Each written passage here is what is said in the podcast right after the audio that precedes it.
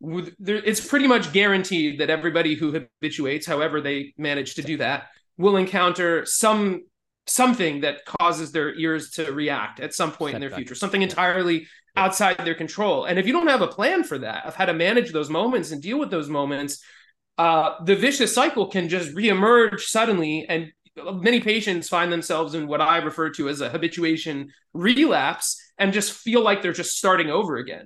Hello and welcome back to the Outring Tinnitus podcast. This is Frieder and I'm your host. And you just heard uh, Glenn Schweitzer from the USA. Glenn's been a tinnitus coach already a few years before I started. When I started my tinnitus coaching practice, I was mainly looking uh, up to him and I really enjoy everything that he's shared. And he's already been on this podcast. So this is the second time Glenn's on this podcast. And uh, we both agreed that we really, really like uh, the way um, uh, we uh, deal with people with tinnitus, the way we help people with tinnitus, the way we coach people with tinnitus. So, without further ado, I wanted to um, invite you to this episode that I recorded with uh, Glenn Schweitzer. But just before we jump into the episode, a few things. Um, if you could help me spread the awareness about tinnitus and about this podcast, then it would be very amazing if you could give me a five star review um, uh, and subscribe to this podcast so other people who are also listening to this podcast or who also deal with tinnitus um, uh, really get your review and find out that th- this might be a good podcast to listen to. So that's really something that you can do for me. Other than that, I wanted to share that uh, in January 2024, we're starting and launching launching our 30 day tinnitus habituation challenge inside our club community. I've also finished the eight weeks course uh, based on my book. So there's an eight weeks habituation course, an ultimate habituation course inside our community right now. So if that's something that you wanted to check out, then head over to www.mytinnitus.club. I've also recently added a seven day trial for $9.99. So you can get unlimited access for seven days to our online tinnitus club community and our unlimited habituation program. So all the courses that we have inside the club, uh, no need to engage if you don't want to. You can just do the courses, but just look around for $9.99, and you can do that at www.mytinnitus.club. But without further ado, let's get into the podcast episode that I recorded with Glenn Schweitzer from Rewiring Tinnitus in the US. I think it's a very beneficial episode for all of you out there. Um, final short heads up: uh, this podcast is taking a very uh, quick, crisp Christmas or holiday break. So um, on Friday, the 22nd, we'll release the last episode, and then the 29th um, will not be having a podcast episode. So just so you know, um, if you want more stuff, then you're always welcome inside our club community at mytinnitus.club. But uh, there will be a podcast break, and I think it will be a well-deserved break. We brought you episodes over the whole year, and uh, now we'll have a well-deserved break. And I wish the same for all of you guys out there as well. Let's get into the episode.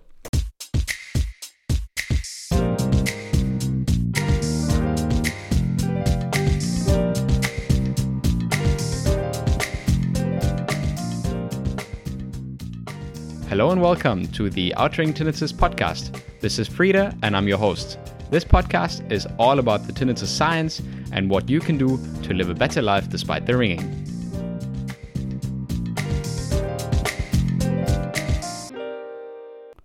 This episode is brought to you by mytinnitus.club. MyTinnitus.club is your special place of habituating to your tinnitus using online video courses, three online video courses that we have in MyTinnitus.club, as well as weekly coaching sessions and access to people who've been through exactly the same, no matter what your tinnitus sounds like. Together, we help you put tinnitus where it belongs, namely into the background. So, in order to join us, go to www.mytinnitus.club and either go to the seven day access pass or immediately sign up for your 14 days free trial. See you on the inside. Yeah, hello and welcome back to the Outring Tinnitus podcast. This is Frieder and I'm your host. And I'm very excited to have, uh, for the second time on our show today, Glenn Schweitzer from uh, Rewiring Tinnitus. Glenn's been on this show previously and we've had a lot of fun. So it's a big honor for me to have Glenn on the show today. Again, Glenn, welcome back to the show. Fantastic to see you here. And uh, for those who didn't listen to the first episode, give us a little bit of an intro to who you are, what you do, and why you are on our podcast today.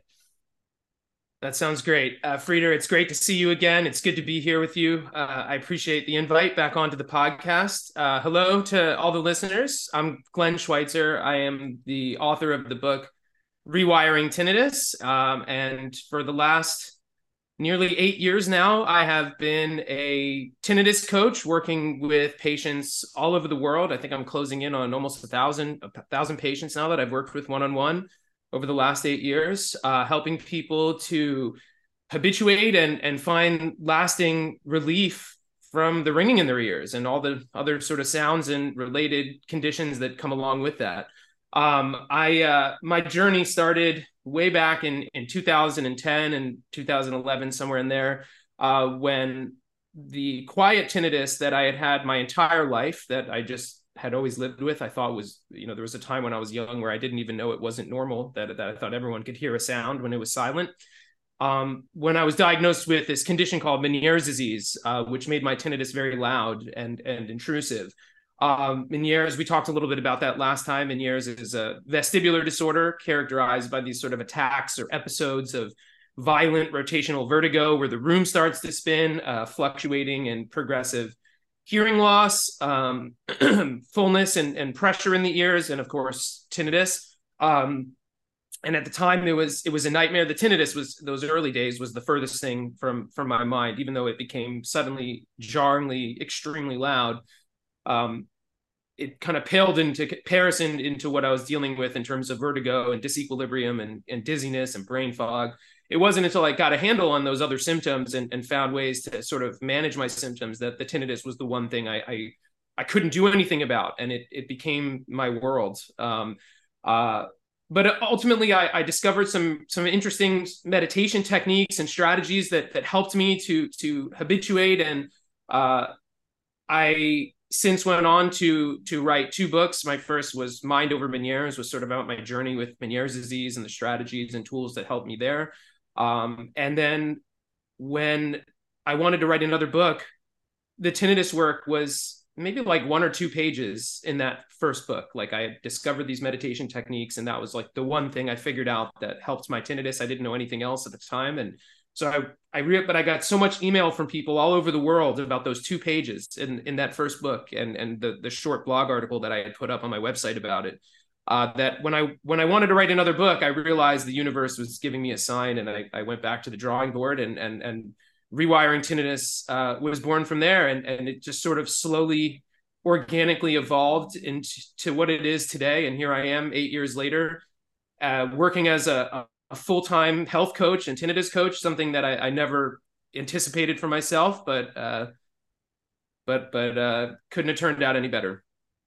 So here we That's are. That's amazing an amazing story, Glenn. And um, I, I, I'm sure we touched on this as well. And I've never been diagnosed, but I, have had this episode very briefly. But that was only like a, for one or two years where I also had this dizzy, dizziness and vertigo uh, episodes. And I can honestly say, I, I've had had tinnitus before for a few years already, but that episode was like tinnitus just pales into significance completely when you sort of like need to hang on to the wall in order to use the the washroom right it's uh, i yeah. i remember that and luckily it's sort of like just vanished into the unknown and never came back so i'm hopeful that that's something that just i don't know what it was related to but um uh, uh yeah um but uh, it's amazing to see you um to uh, writing books and becoming a coach and in the same way that uh, sort of my path has also progressed maybe for about half the time that you've done it so far. So in the in the running up of this episode we had a short conversation where i uh, told you that i've already when i started doing this there were only very few people and you were one of them of the person who um, who offered online tinnitus coaching and online tinnitus um, life coaching program and uh, i was amazed by it right and and for all these years i think we've had a very valuing relationship of what uh, of valuing each other's work and i've always looked up to to you of some some kind of like some kind of the, the foundry for what I've always wanted to do in, in my coaching business as well. And I still keep looking up to that. So thank you for taking time out of your busy schedule to to be to be on the show today. That's awesome. Thank you. Oh, it's my pleasure, and I, I, appreciate the kind words. And and as you know from our previous conversation, I, I definitely feel the same. It's been very admirable watching you grow uh, my tinnitus club and and write your book, and and uh, it's been an exciting journey all around. Yeah, nice. Um, Glenn, uh, so it's been a, a, year and a half, I think, minimum since you've last been on the show. Um, uh, how are things your hmm. side? What's what's what's been happening? What's the what's the what's the news? Yeah, so so th- things have been pretty good. Uh, the I, have you know over the over the last couple of years, like I I've, I feel like my my focus has shifted and and kind of morphed a lot. Um, I know last time we spoke, we we in our first podcast, if everyone wants to go back and listen, I believe it was episode 28. Um, we talked a bit about nice. sort of my thoughts on on powerlessness as the root emotion um, at the center of any case of bothersome tinnitus and how you know all this, these feelings of anxiety and fear and frustration. It's sort of the, the vicious cycle is born from this yeah. root emotion of, of, powerlessness. And and and one thing that over the last couple of years, I I've started to realize how many that there's this whole grouping of like related conditions that resemble tinnitus very closely and and sort of present in a very similar kind of way. I don't remember if we touched on this very much last time, but in my opinion, like the condition that tinnitus, bothersome tinnitus, most closely resembles is not any other health or hear phys- physical health or hearing condition, but rather PTSD. Like I I've I've made the case that like severe tinnitus looks a lot like severe post-traumatic stress disorder in the way that it hijacks the nervous system into a vicious cycle. Like a PTD, PTSD episode looks a lot like a bad tinnitus spike in, in really every way that that matters. The way that PTSD is healed and, and treated looks a lot like the most effective strategies for habituation, right? Um, and uh, I, I, wrote an essay a while back um, where I kind of made this case that we should probably think of tinnitus as like an acute auditory stress disorder first and foremost, rather than sort of a hearing problem first and or, or a physical health problem first and foremost. And within this umbrella of sort of like acute auditory stress disorders, a term that I, I made up, like that's not a real scientific thing. Um, but I think it kind of highlights an interesting point is there's like a whole grouping of conditions that sort of fall into this category that all can that all seem to respond in a similarly beneficial way um, to habituation strategies and techniques. So things, all the sound tolerance conditions, things like misophonia, hyperacusis, yeah, uh, phonophobia, uh, autophony, um, and then sort of other related sensory issues, things like ten- tonic tensor tympani syndrome or midi or myoclonus. Like there, there's a whole grouping of related conditions that all seem to require a similar kind of approach, like PTSD treatment style approach, where you have this sort of physical sensory thing, physical or sensory thing happening on the one hand that may or may not be treatable, and, and on the other side of the, the equation, you have this deep activation of the nervous system, this emotional response, this anxiety response yeah. towards these problems that intensifies these problems. So in in in the last like couple of years, especially, I've really tried to branch out a bit. I've, I've found some really interesting ways to leverage my my meditation approach towards habituation to helping these other related conditions as well. So that that's that's been one of my nice. thing, kind of one of my big focal points. We can certainly dive deeper into any wow. any of those, uh, as well as um, I've also tried to focus a bit more on the long term management of tinnitus as well. And this is something that I feel like there's not enough conversation happening about. Um, yeah. Whereas this idea that like life happens after you habituate, right? Like it's yeah, it's pretty much guaranteed that everybody who habituates, however they manage to do that, will encounter some something that causes their ears to react at some point in their future, something entirely yeah. outside their control. And if you don't have a plan for that, of how to manage those moments and deal with those moments, uh, the vicious cycle can just reemerge suddenly and many patients find themselves in what I refer to as a habituation relapse and just feel like they're just starting over again. So like the long-term yep. kind of management yep. of tinnitus and you know th- yep. these are these are some of the the broader kind of things I've been really diving deep into in, in recent years and and we can we can certainly explore any of those uh topics. Nice. But that that's that's been sort of my focus. My that, that's where I've been increasing focus over over the last couple of years of trying to broaden my ability to support people nice. in, in those directions. That that's amazing, and it it seems like it's such a natural thing to get into, right? You sort of like go deeper and discover more and more through working all these years with people and then you discover the intricacies of the condition but also discover that more and more of your clients in fact uh, would need a little bit to more support after they go over that cutoff point, right? Where they're like, okay, I I feel habituated now. The work's been great, but like, what kind of stuff and strategies could I implement and employ in order to sort of like make that long term progress happen? And uh, I can I would love to take just one short minute to speak to both because I found that incredibly powerful what you said. Um, I think often, right, when we see, uh, for example, veterans and PTSD and tinnitus, you know, you might just like, what what do you think when you go to war and you get tinnitus by, for example, an explosion that ripped your body apart? What do you think your tinnitus is then sort of like? exactly what you say a, a, physiological phenomenon but also um, like all the pain and for example related insomnia struggles etc that you perceive in relationship to always being brought back when you hear the stimulus 24 7 that reminds you of your body being blown up by the hand grenade or something like that, right? So, this is, of course, a very, very severe case right? But yeah. that, in essence, is like the strongest case you can make for why tinnitus in veterans is such a challenging kind of thing, right? Because most most yeah. often it's probably also related to blast injuries, etc., and those happen in war, and then that sort of memory becomes connected, and that's sort of like the most difficult thing. But sort of like in a much lower intensity, the same kind of thing happens to the people, right? Because they are 24 7 tormented by their tinnitus and that of course yeah. becomes traumatic as well right because you have all these yeah. physiological and psychological things that come with uh, distressing and de- uh, uh, uh, uh distressing uh, sy- symptoms of tinnitus and yeah just just one more uh, what you said for the long term goals. I think that's something incredibly important. And I, I i would even go as to say it always depends on on how long that setback is after that sort of like the feeling of being habituated. But i always say to the people yes. like you're not going through a door and then you're habituated. You're walking up a staircase and sometimes you fall two steps back and uh, you're not you, you're always going to walk these steps. And there are ways that you can implement and strategies that you can know about your tinnitus that make habituation occur naturally for you.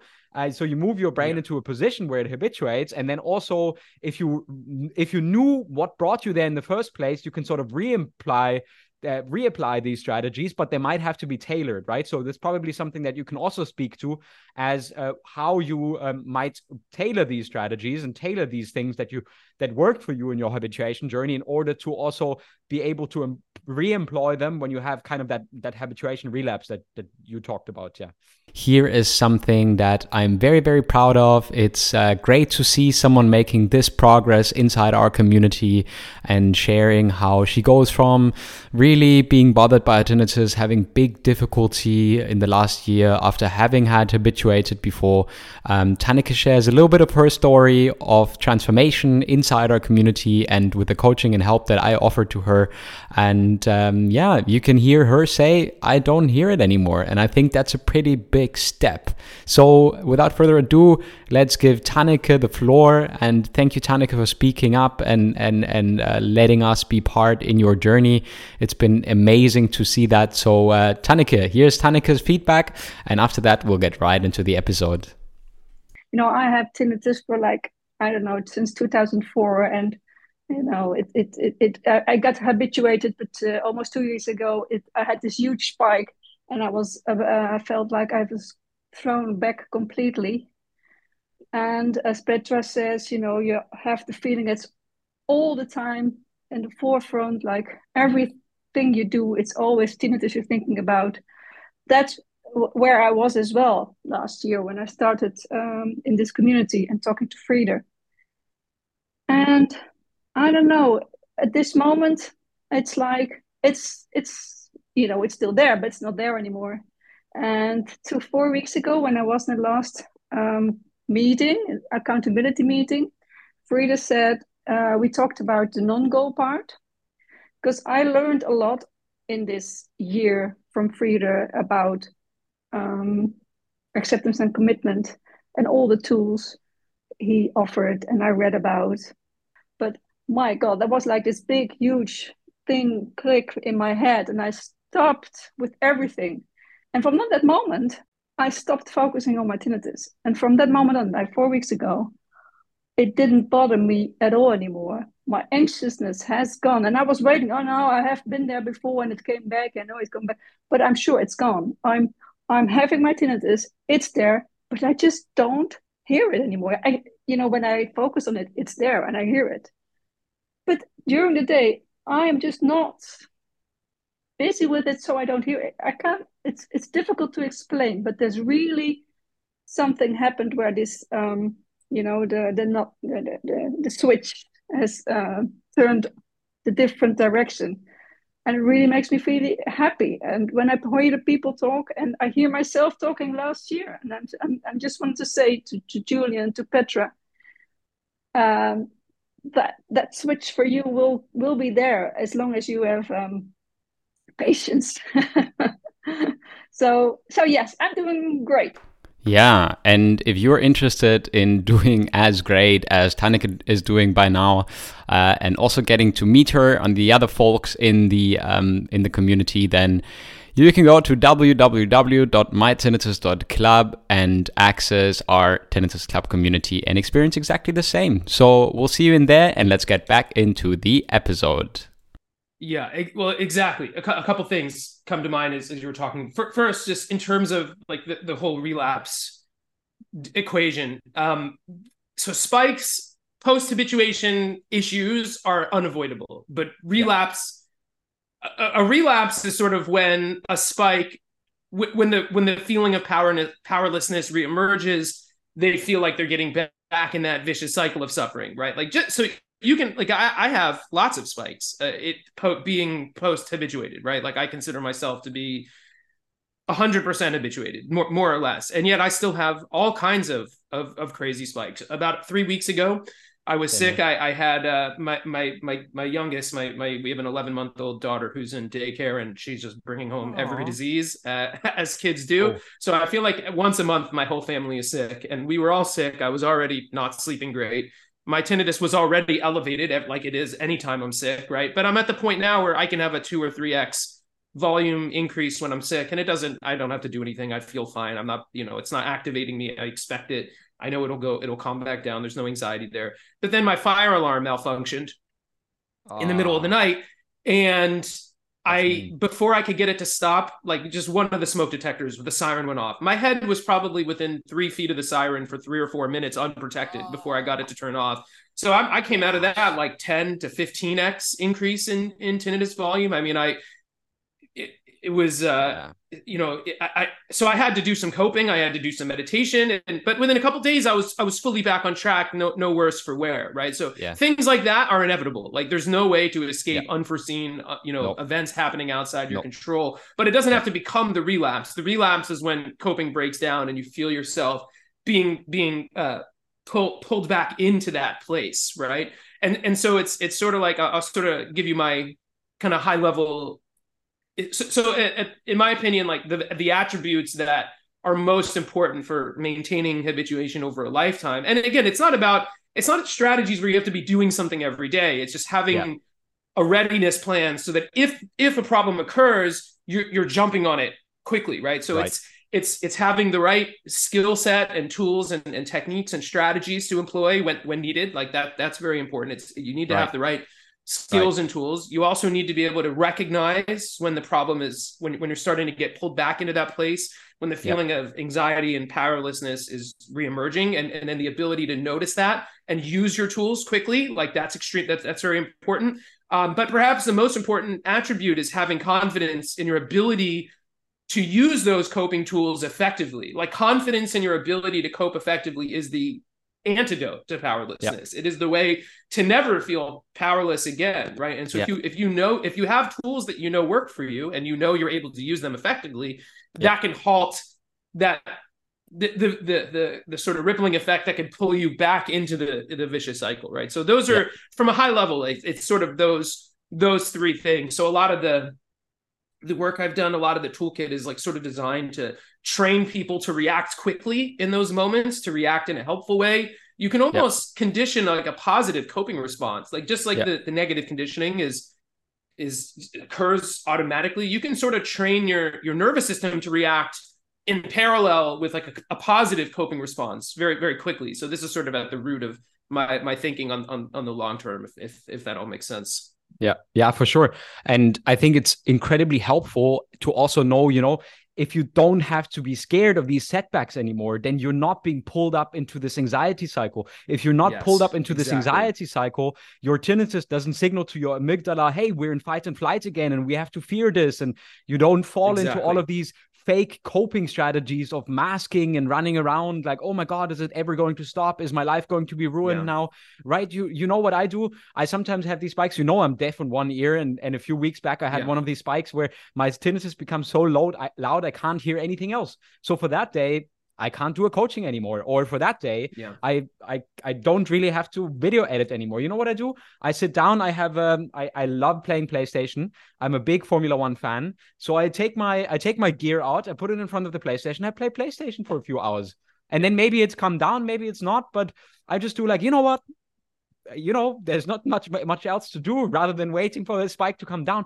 But my nervous system is zero percent affected by it. The only thing that I yes. can say, and this is honestly true, is like, of course I'm annoyed. I'm like, God damn it. I, I, had a few things planned right now. I wanted to do something with my wife, or I had this yes. planned, and I'm like, well, you know what? It is what it is. I can't do this right now. So let me do something that I enjoy. Let me do something fun. And I don't get sucked back into the cycle because often what I always say, the problem is people very your brain just wants to protect you, right? Your brain's trying yeah. to protect you and goes back to the first time it started dealing with tinnitus and then comes with all these yeah. worst case scenarios with these predictions. Yep. Oh, this is how bad it's going to get. You're not going to be sleeping. You're not going to be able to concentrate. Your life's going to be horrible. And then, of course, the natural mechanism of fighting it starts again. But exactly as you said, yeah. when you had these coping strategies, and I'm sure they they might be a little bit different between the approaches that we have, but you know, the the outcome is exactly the same. The person feels confident yes. and says, well, I learned that I can replace them. I don't have to react in this kind of way anymore. And that gives me the confidence to go into the spike naturally and then also walk out of the spike. Yeah. Yeah, totally. And and, and what, what you just described is, is a perfect example of what I'm saying. Like it's inevitable that you're going to have moments like that, right? And some people more than others, depending on your situation. So you and I, we have these sort of underlying and pre-existing conditions that will never you know that are there's nothing we can you know they require sort of some level of active and ongoing management it's there's no just magic way to solve those problems yeah. right? And so like you know we, us more than the average person it's like we're going to have these moments right? Yeah. but those moments don't need to be anything more than moments. Like as long as on the other side of that moment you remain habituated then you've yeah. you've done a perfect job in in in coping right? Like that's that's the best you can you can hope for. And the reality is that life happens for people who don't have tinnitus too right? Like it's everything when you when you've been a tinnitus sufferer for a long time it's like the te- it's like just feels like whenever they're suffering, well, there is the tinnitus there, right? It's like the tinnitus becomes like intermeshed and entangled in like all of your problems, right? And I I often say it's like when you can start to pull the tinnitus out and see the problems in your life and the stressors and things and other health issues for what they are separate from tinnitus, that's actually a pretty important hallmark of, of habituation and a sign that your your your nervous system is calming and you're you're, you're processing this in the right way. But yeah, no, exactly. Like everybody is going to have these moments. The problem is that if you've habituated naturally, or, or let's say let's say all you ever did was just sort of maskers, like you had in-ear maskers and yeah. you never had any you know coaching or cognitive yeah. behavioral therapy to go along with it. Yeah, you know yeah. you can you know, and then all of a sudden you know a year goes by, and then all of a sudden you know you get a sound exposure, you know maybe you're a whatever that might look like, right? And now the tinnitus is spiking, and then you put your maskers back on or yeah. or you know like and then but, but it's not helping right? It's like not only do you not know what to do to feel better in that moment you don't know how you got better in the first place. And the whole vicious cycle just reemerges right? Like it's it's uh, i see it i see it all the time. I'm, I'm, sure you do too but but yeah, yeah, there's all kinds of strategies that you can you yeah. can train and learn so that if something like that happens you can protect yourself and you don't have to go start doing this work all over again. I I love the part where you said, you know, the like I always find this, and this is such a terrible limiting belief. If only my tinnitus, you know, that like that like the people who say like you know sort of it's i compare it with relationships. So when the relationship is over you're like oh that was the best relationship i ever had. But when you were in the relationship it's like super dysfunctional. You fight all the time. Yeah. it's not a good relationship at all to be in. But you know when it's done you're like oh my goodness that was such a good relationship. Like i want that back. Sure. And with tinnitus it is like people are like well this is destroying my life if only this was gone then my life would be perfect omitting the yeah. fact that life is never going to be perfect. It's always dynamic. It's, it's always going yeah. to be ups and downs all the times. And tinnitus is no yeah. exception from that. So even if you were able to solve tinnitus, suddenly you'd probably, maybe some people, you know, it's the same thing with like maybe postpartum depression or stuff like that, right? Your life is not perfect because, because tinnitus is done or something like that. So stop moving yourself around in a cycle where it says like,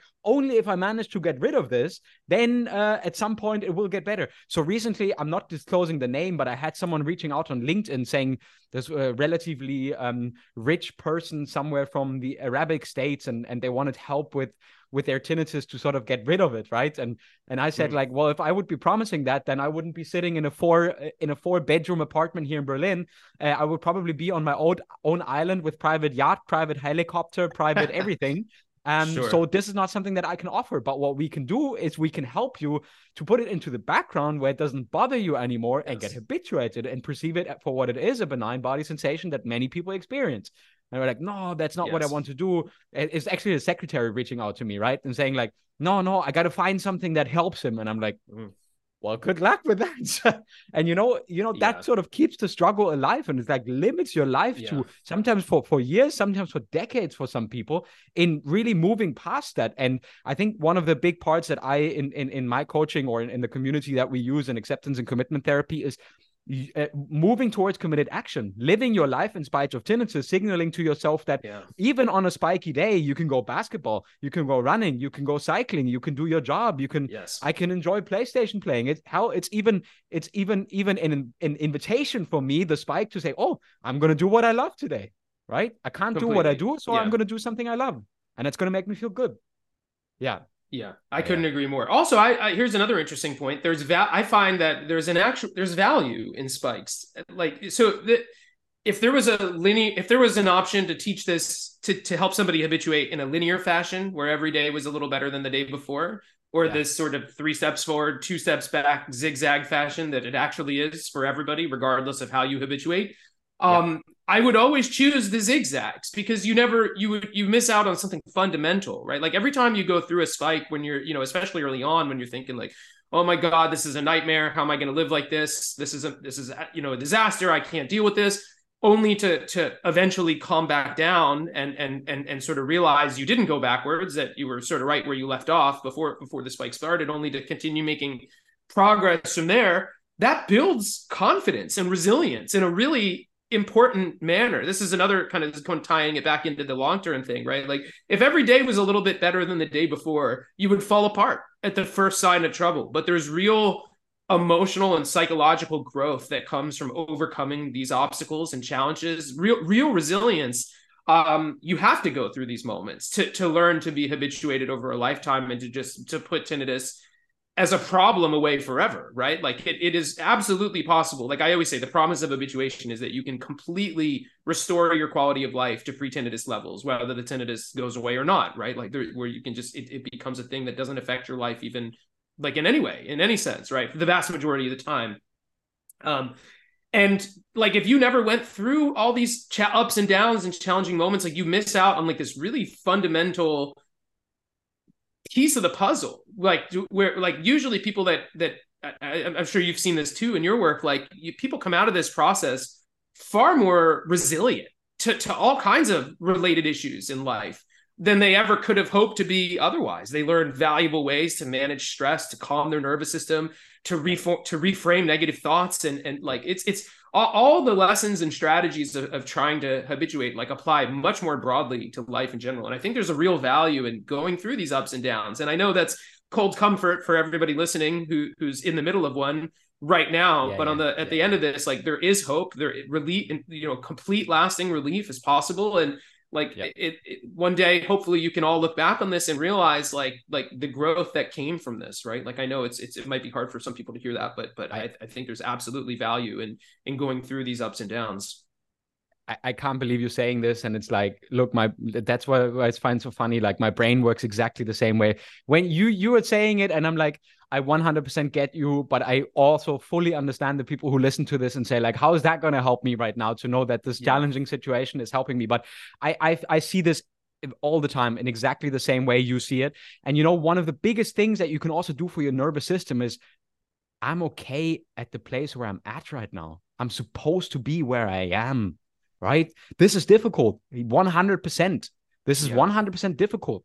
But there's amazing people like like Glenn out there who who help you do exactly this and and don't promise a miracle thing that costs thousands of dollars where you do this and that and then it's completely gone. No, no, that's not it. It's not an easy promise, but you will get there. You will get complete lasting relief. And even if it seems a little bit like difficult right now, um, you will get get there. And knowing that you are in the place that you need to be, but you can actually do something in order to progress, to move your brain in a in a position where it can naturally habituate to tinnitus in a quicker way, rather than sort of like playing your hand like Ooh, luckily I got habituated after two years of somehow doing a little bit of sound therapy, watching a video here or there, or doing a 10 minute uh, uh, CBT course somewhere on YouTube or something like that, right? Yeah. So, uh, you know, uh, both of us know that there are these strategies and things out there, but both of us also know there's a reason for why we've spent, you've spent eight years, I've spent nearly five years now developing like core programs, working with people one on one, and really uh, getting out there. And I feel like I mean, uh, um, much of the things that you say were coming pretty much exactly the same way out of my brain as well. So it it seems like this is so funny. There's that the people are so similar with their sentences, but they're so individual as well. And it's like it's yeah, yeah it's just it's just great to talk to you, Glenn. I feel very understood, and that's a cool thing. Well, it, I, I, appreciate that, and you know, it's going back to what you said a minute ago about like committed action and you know accept, acceptance and commitment uh, therapy you know it's funny i think people a lot of people get the wrong idea about acceptance with tinnitus yeah. like and, and i think they get that wrong idea because people people that have are not bothered by tinnitus will, or, or or maybe habituated naturally you'll hear everybody knows somebody everyone who suffers from tinnitus has met somebody who says something along the lines of like oh yeah you know like I think I just accepted it and it stopped bothering me, but that's not actually what happened, right? Like they habituated and they don't have the language or the knowledge or vocabulary to to understand what had what had happened. And if you give that person a spike, they'll suddenly find like acceptance wasn't the strategy that gave them relief. It was sort of the emotion they felt at the end of this process that was happening unbeknownst to them, right? Um, for me, I, I, like to think of acceptance in the Stoic philosophy sense. It's like you, you we need to you need to accept that this is the situation you're in. Like you, yeah. if we could go back in time and, and undo whatever happened that caused this, if if there is even something unidentifiable, like you would, we would all do that, right? We would we would go back in time and undo it. Um, but we can't, right? And so you just you have to accept like I have tinnitus. I'm in this situation now. I can't change that, and that some things are within our control and many things are not. And it's about learning to let go of what we can't control and and focusing into all of our effort on on what we can control, right? And and I think that that's that's as far as it goes for me like with with acceptance like it's just just you just need to accept that you're here now like this is the situation that you and we got to work with this situation right um so i think it's interesting i i really like the act approach and yeah. um but i think people have the wrong idea about acceptance. Yeah. like i hear that 100% I, I think I lose a lot of potential clients when they read accepting. Like they're like i'm not ready to accept this. I mean i need to i need to fight this with everything i had because it's destroying yeah. my life. But they forget the fact that accepting is one of the biggest things that you can do literally signaling your nervous system that you're not being attacked by a hungry lion trying to eat you but that you say well you're exactly in the place where you need to be this might be a little bit shitty right now but that's actually okay and you're going to move towards uh, getting better and accepting is not not giving equal to giving in or resigning. Accepting is yeah. like something that it's not tolerance. Acceptance yeah. is not tolerance. That, that's, exactly. That's, I heard Accepting that on a podcast recently. And and Rilana yeah. Cima, she's um uh, here a Belgium-based uh, tinnitus researcher, and um she was one of the first also from from a scientific perspective to use ACT acceptance and commitment therapy in uh, in, in a clinical environment for tinnitus. And she said sure. like it's like a super active process accepting your tinnitus, and yeah. it oh, yeah. takes a lot of courage, right?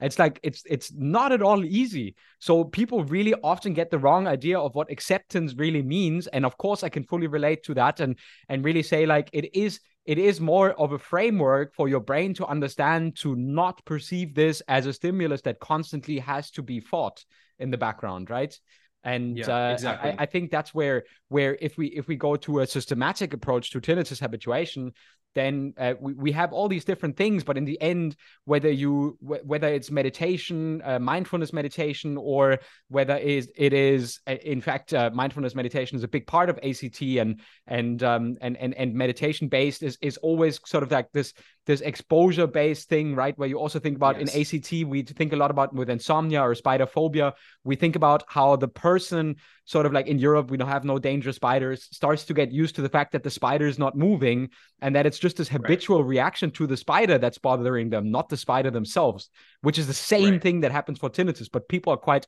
a little bit reluctant at first, right? Because of course they don't understand those concepts around it. Yeah. Yeah, yeah. That that all makes a heck of a lot of sense. Um yeah, I could I agree completely. Completely. All right, uh, um, Glenn. Yeah, yeah, so many. Yeah, please. No, please no, no. Say, say what you're going to say. Sorry.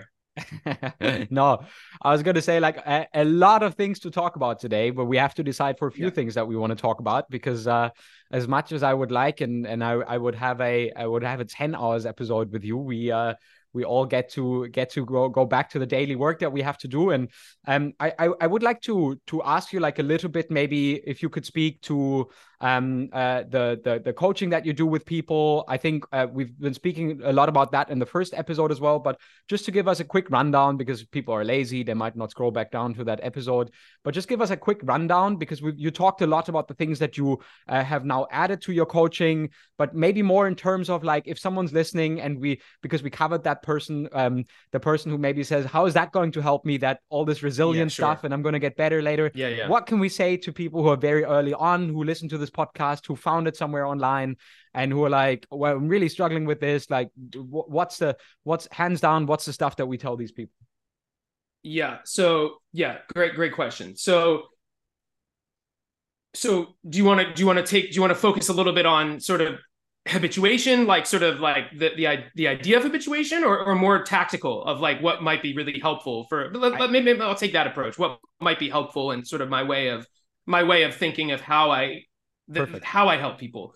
Um, Perfect. so I, I try. I, I think that there's like a, mo- a multi-pronged, multifaceted um, approach is is necessary for for everyone with tinnitus. As you as you said before, Frieder, like every case is different. Everybody's bringing, you know, one person hates sound, one person hates silence, right? One person has six sounds, one person has two. Like how it started, they fluctuate, they don't fluctuate. Um, every case is a bit different. Um, but I think that there there are some fundamental things that that need to be in place, and and and so with my with my coaching program at least, um, I sort of try to there's like a three pronged approach that that I take to to helping people.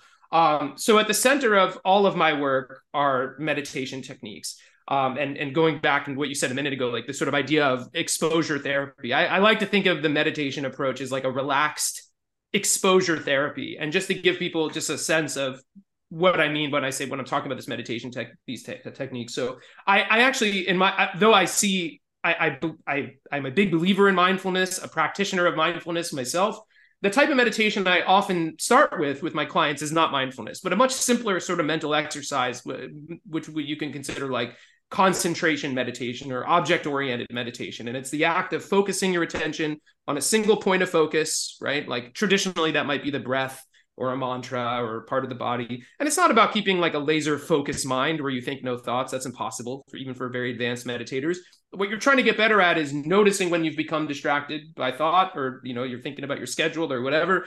Noticing that, coming back to the breath or the mantra or whatever you're focusing on, and then beginning again. And that that noticing a distraction and beginning again, starting over, it's like one repetition of the mental exercise. And when you get good at this very simple concentration exercise, the result is you tend to get into very reliable states of deep relaxation and calm. Mindfulness can be very relaxing as well, but with this type of meditation specifically, it seems uniquely suited for just inducing this sort of relaxation state. Once you're good at it and you've practiced it a lot, like just being concentrated is a very pleasurable and relaxing state to begin with. And you see that in other walks of life too. Like if you're in a flow, you know, in the middle of a sport or, or working on something that that's like a, a, state of complete and total concentration. It's like a, one of the most pleasurable states available to us, right? Um, but so where where my work takes a little bit of a left turn is is because because meditation is such a calming this type of meditation is such a calming and relaxing exercise when you're good at it and because anything can be used as the thing you're focused on when you're meditating there's nothing ultimately special about the breath or a mantra or anything else you might choose to focus on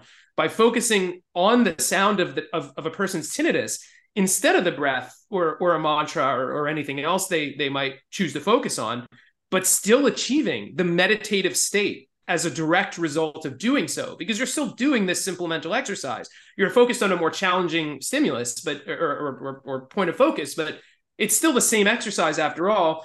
This gives the person's brain and nervous system an entirely new and emotionally positive experience to start to associate with the sound of the tinnitus. And I always say, like, until you try something like this or mindfulness or one of these other similar approaches, that can't happen any other way. There's only two natural experiences of tinnitus the experience of being distracted, where you don't hear it at all for some short period of time, and the experience of hearing it and having an emotional response. At best, you may have no emotional response, but there's no natural scenario where you hear tinnitus and feel anything even close to resembling a positive emotional state. Now, if you've never heard anyone listening, if you've never heard, if you're not familiar with my work or you've never heard me talk about this, I know how crazy that sounds, what I just said. Like, what?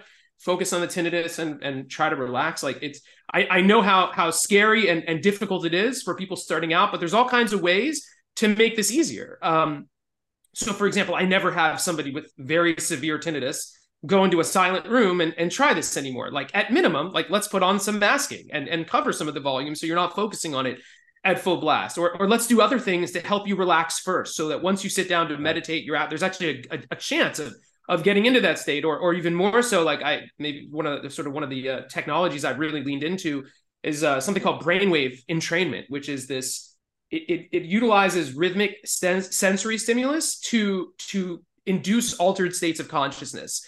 It, profound profoundly deep altered states of consciousness in, in, in people. Um, and so there's a variety of different ways to, to do this but audio is one such simple way. And so i have this whole audio album i've created. So i've you know, for example, there's guided meditations that I've created. So you don't have to memorize techniques or think about what you're doing. You can follow along. There's background noise. And then there's this audio technology that will automatically put you into a more sedated state than you would have been able to achieve on your own skill, right? And it doesn't matter that you got into this state artificially. Like you'll get there while you're doing the meditation. And it's sort of a way to help people in the in the beginning to to to, to pick up this very challenging kind of application of of, of meditation. Um, and then and then you can progress somebody from there towards ultimately being able to to meditate in silence which i think is is useful as well because it desensitizes people to quiet. And i find that the, the very best way to reclaim a comfortable experience of silence again, which won't ever be quite the same as what it once was, but it's absolutely possible to have a completely peaceful and comfortable experience of, of quiet environments after you habituate, uh, is by learning to, to have this sort of a similar, like a sort of relaxation meditation type practice in, in quiet environments. I've also found that you can uh, you can apply this to help people desensitize to other types of sounds and frequencies that yeah may or not be be be uh, causing sensitivity. Yeah. But at the center of everything are these sort of re- you need to have some sort of like relaxed exposure therapy where you're not just running away from the tinnitus because problems get worse when we avoid them. Yeah. So yeah. Emotional problems do, physical, yeah. psychological, right? Yeah. So um uh, so that's at the center of everything. And so that's one piece of the puzzle. But for, I like to say it's like sort of the engine in the car um, on the road of habituation yeah. with with my program versus like masking or any other you know yeah. uh, protocols and then part two is to just learn as many coping tools and strategies and techniques to start managing your your your your stress and situation in the meantime so as, as i'm sure you teach as well like in the beginning where, where people have the most leverage is reducing anxiety and stress in the system calming the nervous system and i and, you know i sort of fancy myself now like a collector of tools and strategies and and you know by by this this broader tying back to what we talked about earlier like this idea of viewing it through this sort of PTSD like lens, it sort of opens yeah. the door to a lot of interesting tools and yeah. strategies yeah. that maybe are not obvious at first glance in the tinnitus world, but but can be useful, right? So it's a lot of relaxation and coping and you know CBT techniques and ACT techniques, and it's just whatever whatever might help any individual person. And then there's the long term strategy as well, which we which we talked about, so that once you do the work, you can protect yourself and, and remain there right? So that's in, in very broad strokes that's sort of the approach that that i take when i'm working with people. And i've and i've had a ton of success interestingly and, and we can certainly talk about this if you want to. I have so for for many years it was just this sort of meditation based protocol but in recent years i, I developed a body scan based protocol as well nice.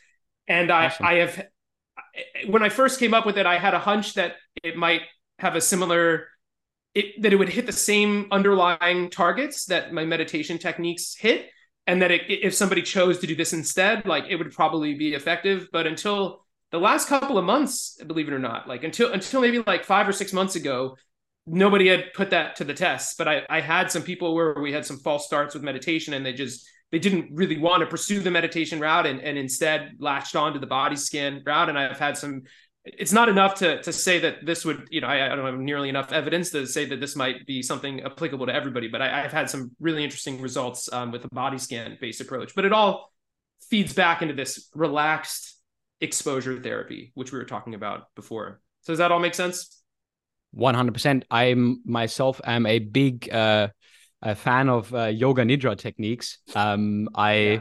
with my hyperactive uh, uh, brain of uh, running different businesses and communities, I yes uh, tend to get the normal or or the sleepiness levels throughout the day, but uh, having uh, trouble of actually getting down for a nap. So what I do is I do protocols of yoga nidra, um, which, as you say, are are I mean similar to body scans, and you achieve yes. very very deep steeps of uh, uh, the stages of relaxation. Oh, yeah. And I uh, I can I totally relate to the meditation approach, and um, in a way, you know, we we've touched on the acceptance and commitment approach. I think in the end, um, in in in the end, the meditation approach goes to a place where the person starts to feel that, and this is kind of like a a, a, um, a contradictive thing, right? You're always perceiving your tinnitus, and you have this super strong emotional and physical reaction towards it, almost PTSD, like what you said, and then suddenly you go into a very deep state of relaxation, where at the same time you perceive your tinnitus, and then your brain starts end up ending up being confused, right?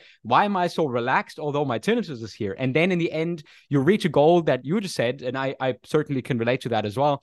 I meditate nearly every day and I get into very deep stages of relaxation where when people yes. ask me, do you perceive silence? I'm like, yes, 100%.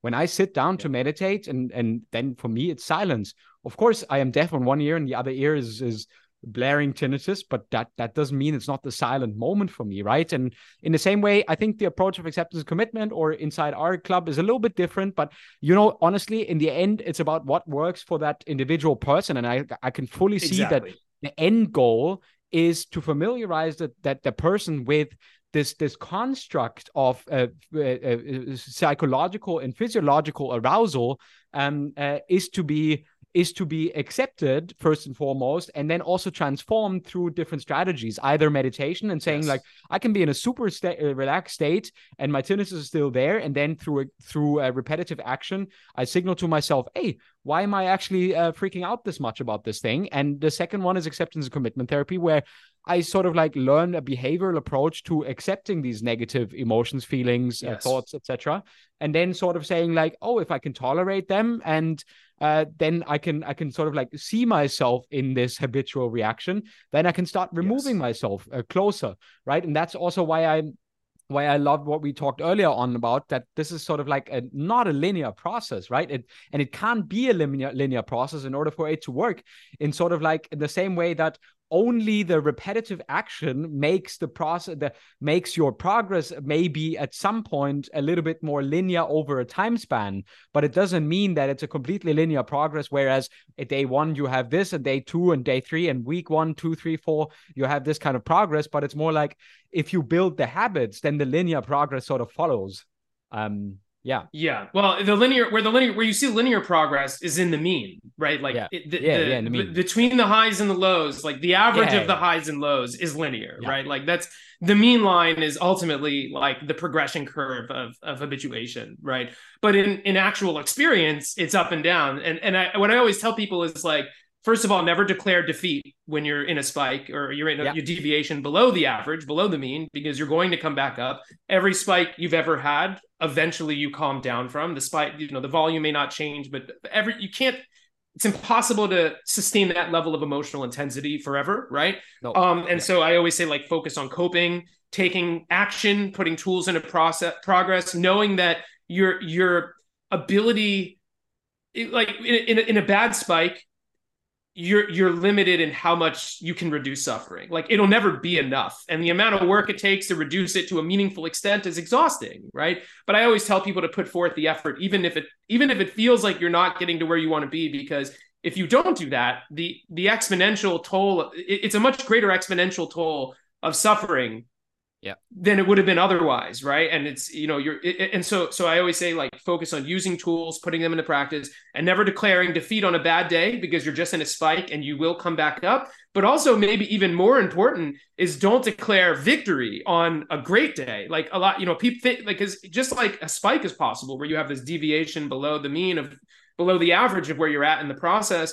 You can have an outlier positive day which is almost like the opposite of a spike right? Like suddenly you're having an incredible day that's you know six levels above wherever you were the day before. And and a lot of people their, their first tendency is to think oh my god like I, the nightmare's over. it. i it's it's finally done. And they're just setting themselves up for like a major crash yeah. at the you know as as they revert to the mean. And I, I always say like somewhere between the highs and the lows is your true progress. And on the positive side if anybody out there has a great day like enjoy that day do something fun for yourself and know that you can only deviate so far above the average right? So if you just hit a new high note you must be further along than than you were before right? Like let that motivate you. But but uh yeah it's it's important to like sort of it, it, to keep that long-term picture the bigger picture in mind of like how things are changing over weeks and and, and months um and, and rather than like how things are feeling or going on any one singular day. I feel like you can't really determine anything meaningful on, on one day. With habituation, you, you you see the progress as changes in quality of life over time, and I think it's important. Like it's it's important to maintain that perspective at all times as best you can. Um, yeah. yeah, and and and sort of knowing that you know the state of your nervous system is a state of uh, exactly what's happening, right? The way you relate to your spike, the way you think over your spike, the way you think and relate over your tinnitus influences your nervous system. So well if you even if you can't avoid feeling that shitty in a spiking situation um, uh, uh, it, it, it, it's the knowledge that your nervous system is in a reactive cycle right? That in the same way your nervous system is um, still capable of deep relaxation even though you don't feel like that at all right now right? That doesn't mean it's yes. gone forever right? It's not like when we have a bout of insomnia for a week or so it doesn't mean that we'll never sleep again right? It's so it's like yeah so it's like it might feel that way in that moment, but you need yeah. to see that what you're actually trying to do is you're trying to get some kind of quick fix by sacrificing the bigger picture. And when you do that, then of course you're only going to end up being more frustrated. And I think, and I would like to speak, uh, uh I would be happy to speak on that. But and I, I certainly get that problem now. Like you, you try to do more in business, you try to help more people, like the things always become bigger and bigger and and the ai is supporting and whatnot and you know yeah. it's like and and people want stuff instantly so i i wonder whether tinnitus would have been the, the, the as big a problem like a hundred years ago because people you know would naturally expect when the winter comes sure. then there's no more crops to harvest. We have to wait six months until we can plant the crops again. And in these six months we're going to mm-hmm. sit around the fire tell stories and eat and drink. That's all we're going to do for six months. And now people like yeah. you know with a click in a on their phone they want access to unlimited information immediate relief and and everything has to come super quickly right? So maybe that also makes the whole story a little bit more difficult right um, yeah, no, no, no doubt about that. Our attention spans are are shorter than than ever before, right? And and it is true. Like, the, the, and I think part of the people people are looking for that quick fix, and of course they are, right? But the problem is there is right. no quick fix right now, right? And the and like if, if there like you said earlier like if if there was and you discovered it you'd be you know on your own island out you know in the mediterranean somewhere right? It's like the uh th- there is no quick fix. And so like the only strategy is is this sort of one that takes a little bit of time. But there's a lot of problems in life that are very similar, right? Like pain is a, similar problem. Like I, I, often relate habituation to like a physical therapy journey, right? Yeah. I, uh, I've, I've have, I've had all sorts of arthritis issues over the years. I, I currently have, um, yeah. some significant arthritis in my big toe joint on my left foot. Oh, it was shit. so bad a year ago that I couldn't walk. Uh, the pain, I couldn't move my toe. It was, it was, it was horrible right before my daughter was born. Um, now I, I, I have found all sorts of uh, really interesting. I found a, a, great coach and an interesting uh, rehab program. And I mean, I had, I had gotten all the way back up to, to running slowly over time. And then here nice. I am now in a bit of a flare up, feeling like one of my clients going through a tinnitus spike, right? Like all the, the fear and the powerlessness and this idea in my head, oh, what, oh, what if it just stays like this? What if it's not just a flare up? What if I'm going to, what if I won't be able to do all the things I want to do and run? And, you know, um, so there's like, there's actually a lot of problems in life that are like this, that take time to solve where there is no immediate quick fix. And I think part of the problem with tinnitus is that there's such a lack for whatever strange reason uh, there's such a lack of understanding and awareness broadly speaking in the medical community right like and, and i think that's largely just because the western healthcare system is designed to treat disease with surgery and and uh, medication and when yeah. there isn't a quick fix it's like patients yeah. just fall through the cracks right yeah. Um, and I think that all of this feeds into this thing that everybody is looking for that quick fix. Like the person you talked about, you know, like before when their secretary is reaching out, like they're gonna they're gonna run into the wall eventually, right? And eventually they'll realize like there is this there's only one strategy. Even like the newer technologies, which are very interesting and promising, like the Lenire, it's still ultimately not a cure, right? It's just another sort of technology assisted path of habituation. Um, and so maybe one day we'll get that quick fix, but until that day comes, it's it's a process but the but the yeah. but the but the again like to, to, to circle back the promise of that process is that you it is a solution. Like you can fully completely 100% restore your quality of life to pre-tinnitus levels and keep it there right? Like even if the tinnitus never goes away. And i and i would put this out there. I think we might have mentioned that i might have said this in our last podcast but everybody with tinnitus even and some people will push back on this, but it's I, will still argue that I believe it to be true. Everybody, even on their worst, everyone with severe tinnitus on their worst day, even on their worst days, they have brief moments where they get distracted. Right now, they might not even. There's reasons. I second they... that. I second that, and you're 100. Okay, percent I get good. a lot of pushback all the time. People, no, I hear it always, and I'm like, I hear it all the time. Yeah, to hear it always, but I'm not you know? Well there's a bigger pit there's a, so so just to go deep yeah. there, a little deeper there there's something called negative memory bias. It's like a cognitive bias yeah. and essentially says like you're only thinking about it when it's bothering you right? So yeah, it's like anytime you're you're distracted or however however briefly you're not thinking about it. It's not leaving any sort of imprint in your mind right? Um yeah. um take the example for uh, example uh, anyways, you need to go to the bathroom very very very quickly. In that moment let's say let's say you ate something wrong and your stomach tells you go to the bathroom within the next two minutes or we're going to have a big accident here. I guarantee you between 90 and 99% your brain will not be thinking much about your tinnitus even though if it's your highest spike in a long while right? So sorry for, for interrupting Completely. you there but i just wanted to you know no, no, make it it's, it's a great it's a, that's a great people. that's a great uh that's a great way to think about this. Um so so everybody gets distracted even if it's just for a brief moment right? And it might be fleeting and it's it's right here in your attention again, driving you just as crazy like moments yeah. later, right? Yeah. But the fact that your brain is that everybody's brain is capable of yeah. doing this for a moment, like even a moment, if not longer periods, um, on a really bad day, it's all the proof that anybody needs that their brain is capable of delivering the sort of experience they want with tinnitus, right? And my, what I always tell people is if this is if that was how you experience tinnitus all the time, which is yeah. how you experience it when you're momentarily distracted, which in the cases where you're you're not hearing it, you're not thinking about it, you're not aware of it, then it doesn't matter that it nope. didn't go away because subjectively yeah. it might as well have. From like that first person perspective, it might as well have gone away if it's just yeah. not if there's just no awareness of it the yeah. vast majority of the time, the vast majority of the day. And then when there is an awareness, it either yeah. A isn't bothering you or B is it, you're able to like modulate that emotional response and get back to the point where it's not bothering you very quickly. Right. So I, I that that's the promise. Like everybody has that frame of reference, right? Like everybody has those brief moments. And if you can do it for a moment, you can do it all the time. It's just there's some pretty fundamental obstacles that arise that need to be addressed before that can start happening more of the time. I, I, I love that so much. And um, I just wonder why um, the ENTs out there can cannot say, look, I mean, I don't have a quick fix for you here in my office, but here are 10 yeah. different places you can go to to learn strategies where it won't be bothering you at all anymore, right? And you will be putting it into the background, won't be a problem anymore. Yeah. Uh, and these people can help you do exactly that. And then they can choose from a list of what they would like to do. And then in the next instance, I'm going to say, though, um, I love the sentence and I use it a lot in my community. Um, habituation is like there, there's a sentence: "Love is like a fart. If you force it, it's probably shit." Yeah. So it's it's the same with habituation. Yeah. Habituation is like a fart. If you force it, it's probably shit. So the more you want to yeah. force your brain to getting these moments of silence, of not tuning into it, of not perceiving it, the more you're actually comparing with the is state. And the is state very likely is you're still distracted and annoyed by it. Therefore, you have a yes. negative repetitive loop that tells you, oh, I'm not there where I want to be. Oh my goodness, why not?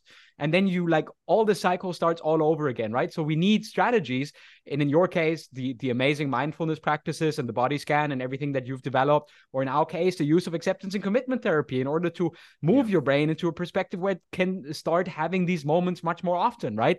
And then finally, the last thing that I wanted to say is like, um, of course uh, for a person who who who's sitting in that moment and has having this big difficulty it seems like it's very very very far away to be talking about sort of a potential cure where this thing still persists and is still there yeah. of course that is like near unimaginable but you and me we've both had that and we've had we've worked with hundreds of people who are were in these places and we've seen hundreds of people make that transformation happen so we all yes. know it's absolutely and 100% possible and then one final yeah. thing that i want to speak to is the, the the the the most important problem that we have with our tinnitus is that it is a stimulus that is perceived in your auditory cortex so just speaking to it as we said like you know it's so difficult to find like a one pill assignment or a cure or something that we just do to get rid of it because it is unfortunately in this interplay between phys- physical and electrical signals right and there's no quick fix yeah. unfortunately yeah.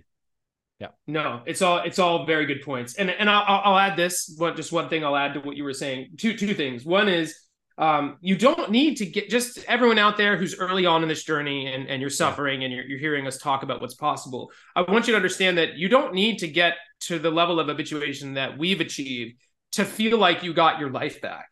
Like yeah. mo- the pro- so habituation un- unfolds along sort of this progression curve, like along a continuum. There's these like identifiable stages of habituation, relief and changes in a predictable way, and unwinds in a predictable way along this progression and through these stages. Um, and most people are starting to experience dramatic improvements in quality of life very early on in this process. And I and I often say one thing I've been thinking about a lot is forget about the stages. If you just think of it like zero to hundred percent habituated. Most people feel like they got their life back somewhere around 60 to 70%. And, and that's where they're at that point in the process, you're doing everything you want to be doing. There's nothing you're avoiding. Um, you're living fully, you're sleeping well, you're managing well, right? There might be a little bit left where you can improve coping and, and just sort of shed this as an ongoing problem. All like you, there's levels above that, but you don't need to get to the end of this process to feel like you got your life back. Like you, yeah. progress can be noticed and reinforce at every step along this this this wet this this curve right? And so i just i want i want to say that because oftentimes like hearing you know talking about this months long process it feels like it's it's not something where you just need to take this on take us on faith for three months and then one day you wake up and everything changed. Like it doesn't work like that. Ch- change is happening in an up and down fashion a lot every step of the way. Um, and so i think that that's important to, to point out. Like you don't need to take any of this on faith. It's just you just you, you think things will be changing in a noticeable way along the way. But then you also have to contend with this negative memory bias problem which we we talked about before a brief which i mentioned before where we're your your tendency is just to remember all the times you were suffering. And what that ends up happening is like your, your brain will remember a bad day like it was bothering me here and here and here and here and here. And the the the, uncon- the the the unconscious conclusion you'll come to is well it must have been unrelenting. It never it never I never had even a never moment of peace yeah. because, but because, yeah, but, but between every one of those moments, there was some moment or period of, of distraction. I, I, have a theory that if I could hire an invisible scientist to find follow around anyone with severe tinnitus, and that per, the scientist was recording a person's emotional state every 60 seconds, like were they thinking about tinnitus yeah. or doing something else for the last yeah. 60 seconds? Whatever anybody, anybody's intuition on what their ratio would look like at the end of any given day of it's, like minutes distracted to minutes bothered, my my intuition is that their intuition is off by an order of, of magnitude because of this this problem right 100%. and so just to just to give people just two little quick tricks that can be helpful to to contend with this like psychological obstacle that's in the way of every tinnitus sufferer and there's other cognitive um, biases as well like there's negativity bias we evolved to focus on negative things more than positive things because that's advantageous. Cures all survival. Uh, yeah. Yeah, exactly. And then there's recency bias. Like if you, have, I tell people like if you have a really good day, but then you have a spike right before bed, and it's a miserable spike, and it's hard to get to bed, like you're gonna probably remember that as a bad day because that was the most recent thing that happened. When the reality is 23 out of 24 hours of that day might have been great, and it's hard to it's hard to see that clearly. So so two things that can help with this, uh, just to give people some actionable advice here. One is keep track of wins. Like at the end of every day, just write down a list of like little short little victories and small wins that you've had against your tinnitus. It could be remembering times you were distracted it could be um, it doesn't need to be you know i did xyz coping tool and i felt better. Like always write that down. If that happens that's a big win. It can be as simple as just re- remembering a time you were distracted that you would have forgotten about otherwise right? It could be i tried really hard to cope and it wasn't as effective as i hoped it would be but just simply the fact that you're taking action you have the awareness of the internal state and you're trying to change it like that's a pretty big behavioral pattern shift that needs to occur for, for habituation to happen in, in, on some level. So that's a win, right? So tracking wins and it, it, can be very helpful. Just keep give yourself that to fill in the the missing column of like you know in, in your brain and memory. And then also um, here's just a, a quick like very simple little reframing trick that I often share with my clients is when when you when you notice the negative thoughts and you're feeling like, oh God, I'm, I'm back, you know, I was, I was doing so well. How has this happened? Or, or ho- however long it's been, simply stop, try to catch yourself, and ask yourself a very simple question How long has it been since I last felt this way? And then answer that question as precisely as you can. Because if it suddenly started bothering you, that implies that a change occurred, right? You went from doing something else and being distracted in some way to noticing the tinnitus, potentially noticing a spike and being activated and bothered, right? But it implies that some like something shifted, right? A change occurred if you the, the in those moments the the default thoughts that want to come unhindered are like oh my god this is a nightmare. I keep trying Always so hard i'm fighting it. I can't get away from this right? But if you can notice in that moment like okay wow three hours went by and i didn't think about it once or two hours or a day or 20 minutes however long it's been yeah. it can help to diffuse the the the emotion out of those thoughts and change that story. And it can just that one little trick if you can get in the habit of doing that I yeah. find it can be very like kind of stabilizing of, of negative thoughts. I just want to throw a couple little tips and tricks out there for people. I, I I absolutely love it, and I think like if we if we come together, we we do uh, a hundred, a thousand, ten thousand uh, tips and tricks and hacks for yeah. for people tinnitus. And two things that I wanted to speak to uh, that I think um, are probably going to be among the last things that I'm going to throw in here. And I don't want to make this a long monologue because uh, eventually we're going to have to wrap this up. But I'm I love this so much, and I think we could go for hours and hours on end. Uh, two things I wanted to say: the recognition that your brain is geared for survival, not for happiness, um, yes. is is probably so one of the most valuable for life in life, anyways. Um, there's a reason for why we go out and forge and look and do. Uh, and that's the natural uh, uh, uh dopamine level uh, sort of kind of re- making us survive. That's why the, the thousands of thoughts we have mostly appear negatively charged, no matter whether we have tinnitus or not.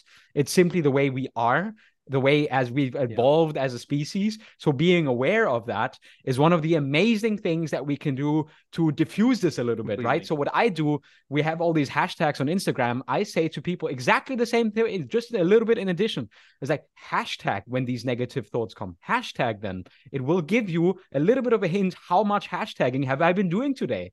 And then you yeah. might just find out that you haven't been hashtagging at all and exactly diffuse yeah. from what you've been thinking you've been doing the whole day because your brain yeah. tries to protect you and say, oh, everything's terrible. I need more coping strategies. I need to fight this harder.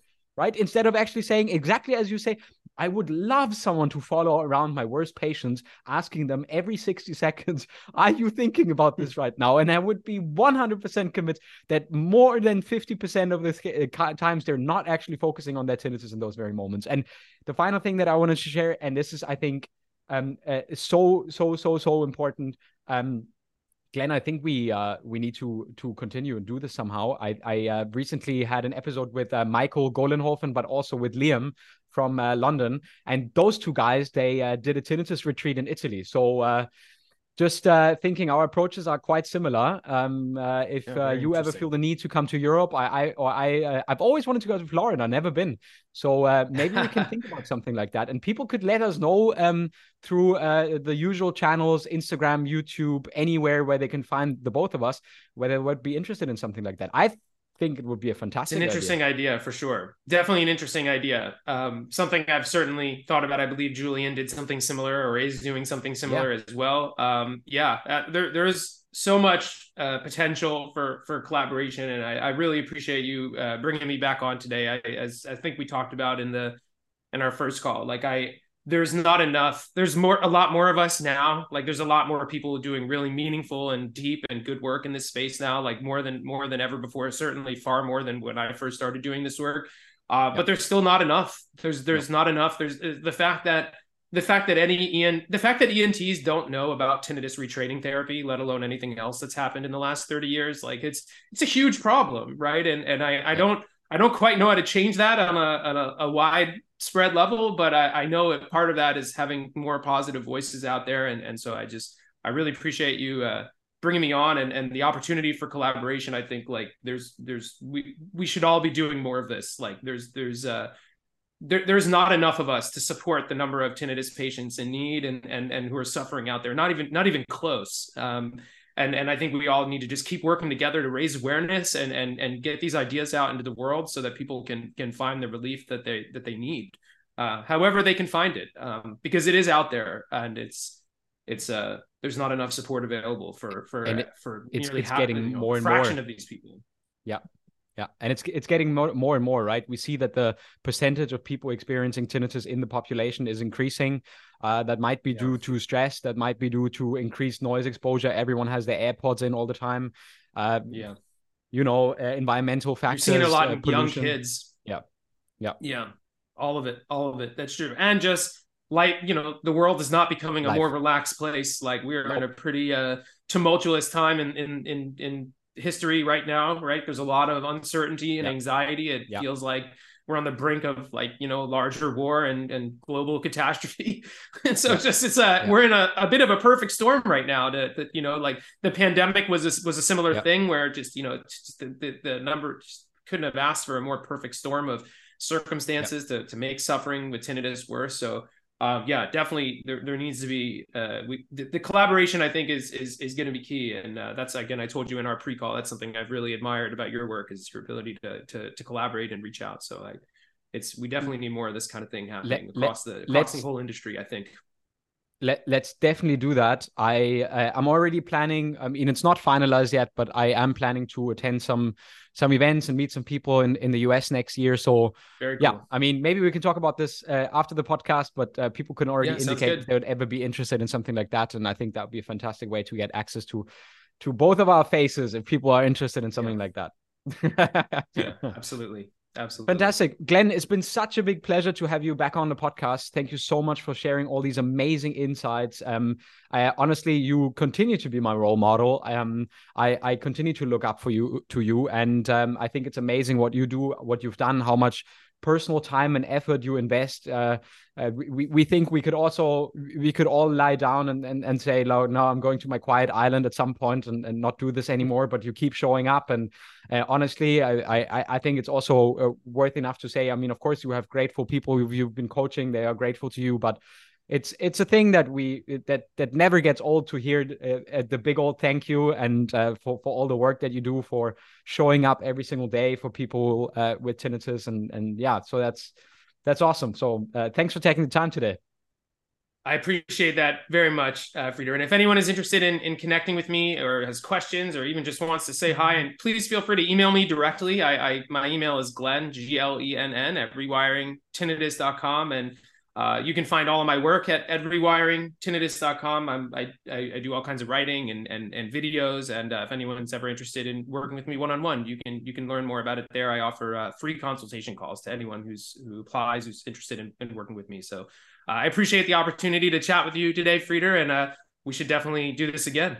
Yeah, for sure. Let me add one more thing. I love your newsletter. So for all the people who are listening to this, uh, go to uh, rewiringtinnitus.com. We put the link in the show notes and sign up to Glenn's newsletter because it's super helpful. And uh, I certainly I also that. enjoy it a lot when it comes out. I try to, I try to, I, I need to be more regular. I try, I try to keep it going. I late, my most recent project was I started doing these videos where I just answer, I get so many questions like you all the time. And so I just yeah. sort of put the call out, Hey, do you have a question? ask me your questions and I'll, and I'll, and I'll answer it in a video. And I've just been making these sort of ask me anything about uh, tinnitus videos, but uh, it, on my newsletter is where I share all of my my work. I'm also a, a columnist. I, I, write a tinnitus column for healthyhearing.com, which is a pretty big uh, organization owned by Demant, one of the big uh, multinational companies that uh, manufactures hearing aids. And um, all my work can be found there. I, I, share all the articles and videos and stuff. So I appreciate that very much. Nice. Well, Glenn, uh, thank you very much. And uh, well, we'll see you back on the show. And uh, yeah, thanks for coming out today. Sounds great. Thanks for having me, Frieder. All right, that concludes the episode with uh, Glenn Schweitzer from the US. Um, if you have more questions, there will be some links in the show notes to this episode. Again, uh, if there's only one thing you can do for me is you can subscribe and give us a positive review for this podcast. A lot of work goes into this podcast, uh, editing the weekly episodes, recording them, scheduling meetings with all these uh, interview guests. And yeah, I mean, my motivation is to help as many people out there who deal with the same story as I'm going through, um, being born deaf on my left ear and uh, by now wearing a hearing aid and having quite uh, significant hearing loss in the right ear, a hearing aid, and my tinnitus as well. And that's sort of what led me on this path of becoming a tinnitus coach, a host of this community where we really share these uh, science based courses that you can access for. Um, uh, forever, basically, right? And we um, we help you habituate to your tinnitus. So if there's only one thing that you can do today um, to really give a little bit back if that's what you like to do, if you want to reciprocate that we are putting all this effort into creating this content and this podcast, then please um, share it with someone who you think it would be beneficial for. Um, give us a, a positive review that really be helpful. And uh, of course, the most helpful thing of all is um, if you uh, become a member of our club community because it's growing. And the more members we have, the more amazing the journey is for every single one of us. So we cultivate a space where we all come together on the positive experience of learning how tinnitus management can be made super easy. And uh, just last week, there were some new members who shared, like, oh my goodness, in just two days, they've made a leap forward that they never thought would be possible, feeling so isolated, being told that there's nothing they can do, and then finding this place. And finally, doors are opening up. Finally, they're feeling like they sleep better, they have more relief, their nervous system calms down, the anxiety is gone. And, you know, these are just amazing messages that reach us on a daily basis of people getting better. Of course, people also have challenges, but that's what we're there for. That's what we do on a daily basis. And, uh, you know, uh, people actually say, like, look, the treatments out there in the US, they are so expensive, right? Thousands of dollars for tinnitus retraining or something like that. And, you know, your membership is, is, is comparatively cheap for that. Like, how is that possible? And I'm like, well, I've been there, right? I've been in a place where I couldn't really afford spending a lot of money on, on, on tinnitus treatments, right? In the end, I had to spend a lot of money on hearing aids, but just because my hearing situation is so peculiar, right? Because I am deaf on the one ear and the remaining ear that's not hearing well needs the best possible hearing loss treatment. So my personal journey is hopefully one that's not uh, not uh, uh, mirrored in your journey. So I hope that your hearing loss is not as progressed as mine is. But yeah, this is something I chose to do. This is my uh, passion and profession. So thank you for listening in. Thank you for all your positive feedback. Thank you for all the positive notes that I get, emails uh, on a weekly uh, basis of you guys encouraging me to continue. But of course, uh, we'll be super happy if you leave us this positive review or if you come to our Tinnitus Club at www.mytinnitus.club. You get to ask your questions individually to me. You get to access weekly coaching sessions, and we'll be super happy to welcome you over there. Um, short last thing 30 uh, day challenge starts January 2024. Um, there is a special thing that we have that we have something every single day in our Tinnitus Club community. So if you want to jump on the bandwagon of our 30 days tinnitus challenge. There's an episode coming out really soon where we explain a little bit more in depth of what we're going to do in the 30 days challenge and how you can access it and how it can help you and support you on your path to habituation. All right, guys. Um, uh, apart from that, uh, everything else in the show notes. So the link in the description to this episode, you can find more resources, everything that you might want to turn to, including our uh, seven day uh, seven day tinnitus uh, habituation challenge. Uh, that's like a very short, small version of the 30 day challenge that's coming up, and also our free guide to tinnitus, as well as my book, and so on and so forth. So just click the link in the so- in the show notes. There you will be finding all these different links that I share with you guys, and that hopefully help you on your path to tinnitus freedom. All right, guys, I wish you all the best, and I hear you in the next.